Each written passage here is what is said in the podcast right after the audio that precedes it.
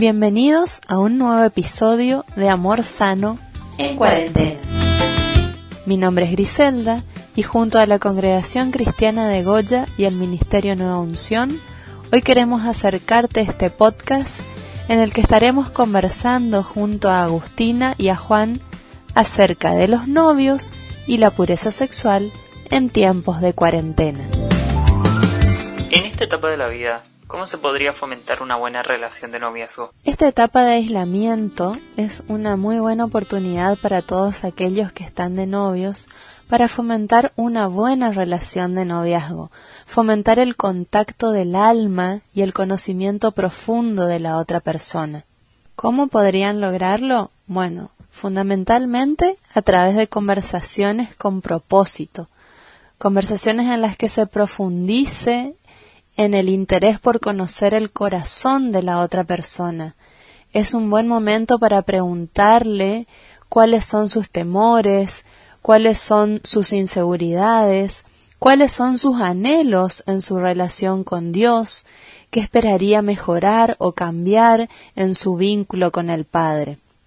Tener en cuenta que la conexión física que podían tener hasta antes de iniciado el aislamiento es algo débil, es algo fugaz, no puede basarse una relación de noviazgo únicamente en la conexión física.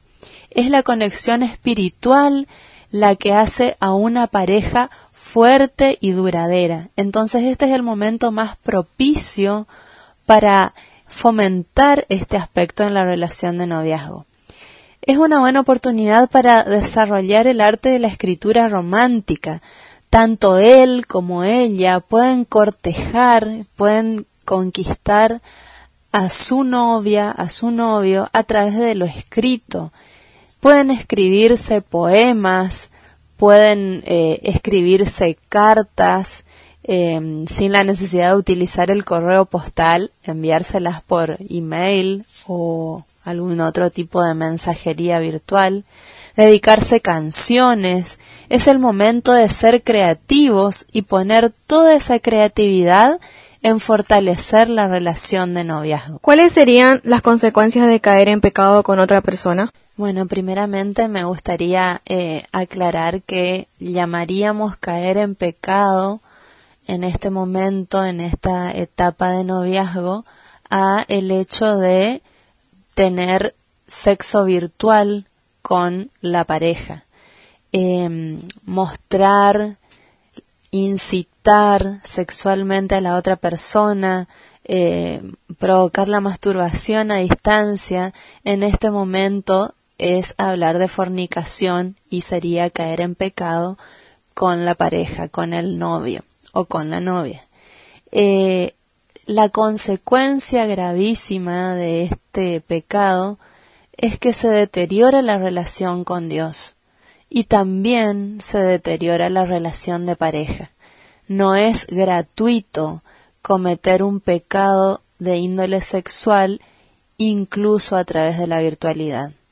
Nuestra relación con Dios y la relación que teníamos con la otra persona estaría en riesgo grave al cometer pecado sexual.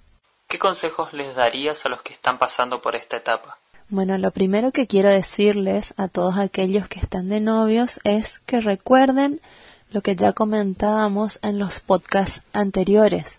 La relación sexual está reservada para el pacto matrimonial. Practicar la sexualidad con la otra persona fuera del matrimonio es hablar de fornicación, es practicar la fornicación.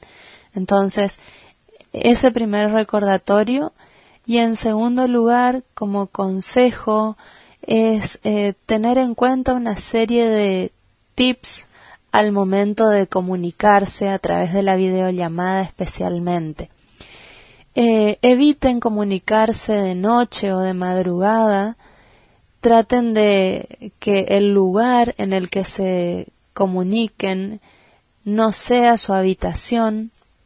Entiendo perfectamente que quieren hablar eh, con cierta privacidad, pero para eso no es fundamental que se encierren en su habitación durante la madrugada o a altas horas de la noche pueden aislarse en algún lugar de su casa en el que tengan cierta privacidad y desde ese lugar establecer la, la videollamada o la charla. Y en el caso de las chicas, de las novias, aconsejarles el cuidado especial de su aspecto, que no utilicen ropa escotada, que tampoco aquello que se pongan sea excesivamente corto o ajustado. Y en el caso de los novios, de los chicos, eh, el consejo de su aspecto es que cuiden no tener el torso desnudo. Para los demás puede parecer algo insignificante o hasta superficial, pero eh, se trata del cuerpo de la persona amada, de la persona deseada. Entonces, tener todos estos cuidados va a ayudar a que la otra persona no se sienta tentada y que tampoco nosotros nos tentemos a ir más allá de lo que Dios nos permite en esta etapa de noviazgo. Y recordarles que estos consejos no tienen un fin meramente prohibitivo, sino que se trata de que nos ayudemos a entender que tenemos que guardarnos a nosotros mismos y que también tenemos que guardar a la persona que amamos. ¿Hay restauración para aquellos que en algún momento sobrepasaron los límites por medio de lo virtual?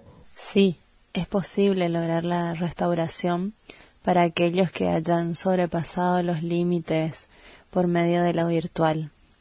Eh, por ejemplo, si compartieron fotos o videos de contenido sexual, van a necesitar una confesión ante una persona de autoridad espiritual en sus vidas, porque hay que entender que lo que cometieron al compartir esas fotos o esos videos es fornicación, y ese es un pecado serio y que tiene consecuencias. La fornicación, como habíamos hablado antes, destruye la relación, destruye la confianza, seca la vida espiritual, daña nuestra relación con Dios. Por eso es que es posible y es necesario que actuemos para lograr una restauración, pero para eso se va a necesitar la ayuda de una persona que sea de autoridad espiritual, en la vida de los novios, de un líder que pueda aconsejarlos y acompañarlos en este camino de restauración. ¿Y qué paso sería el siguiente? El paso siguiente a la confesión ante el líder o la persona de autoridad espiritual para los novios eh, es borrar todos los videos y las fotos que hayan compartido porque ese es un contenido que no les pertenece. Em, recordemos las palabras de Pablo en Primera de Corintios 7:14. La esposa ya no tiene poder sobre su propio cuerpo, sino su esposo, y tampoco el esposo tiene poder sobre su propio cuerpo, sino su esposa. El desnudo de tu pareja solo te pertenece dentro del pacto matrimonial. Fuera de ese pacto, fuera del matrimonio, el desnudo solo le pertenece a Dios. Así que conservar esas fotos y esos videos sería estar viendo algo que es sagrado y que todavía es pertenencia de Dios, no nuestra. Y el siguiente paso es establecer como pareja límites claros fundamentalmente que no se va a volver a compartir ningún contenido de ese tipo, ninguna foto, ningún video de matiz sexual. Recuerden que hasta que no estén casados, no van a estar seguros de que esa persona va a ser parte de ustedes. Por eso no tienen derecho a tomar su intimidad o a conservar imágenes de su intimidad antes del pacto matrimonial. Muchas gracias a los chicos y a todos los que nos estuvieron escuchando. De esta manera finaliza un nuevo episodio de nuestra serie. Te recordamos que desde este lugar queremos acompañarte a vivir ese amor por y para el cual fuiste creado, ese amor sano y perfecto. Te esperamos en una próxima emisión de esta serie que se llama Amor sano en cuarentena. Hasta la próxima.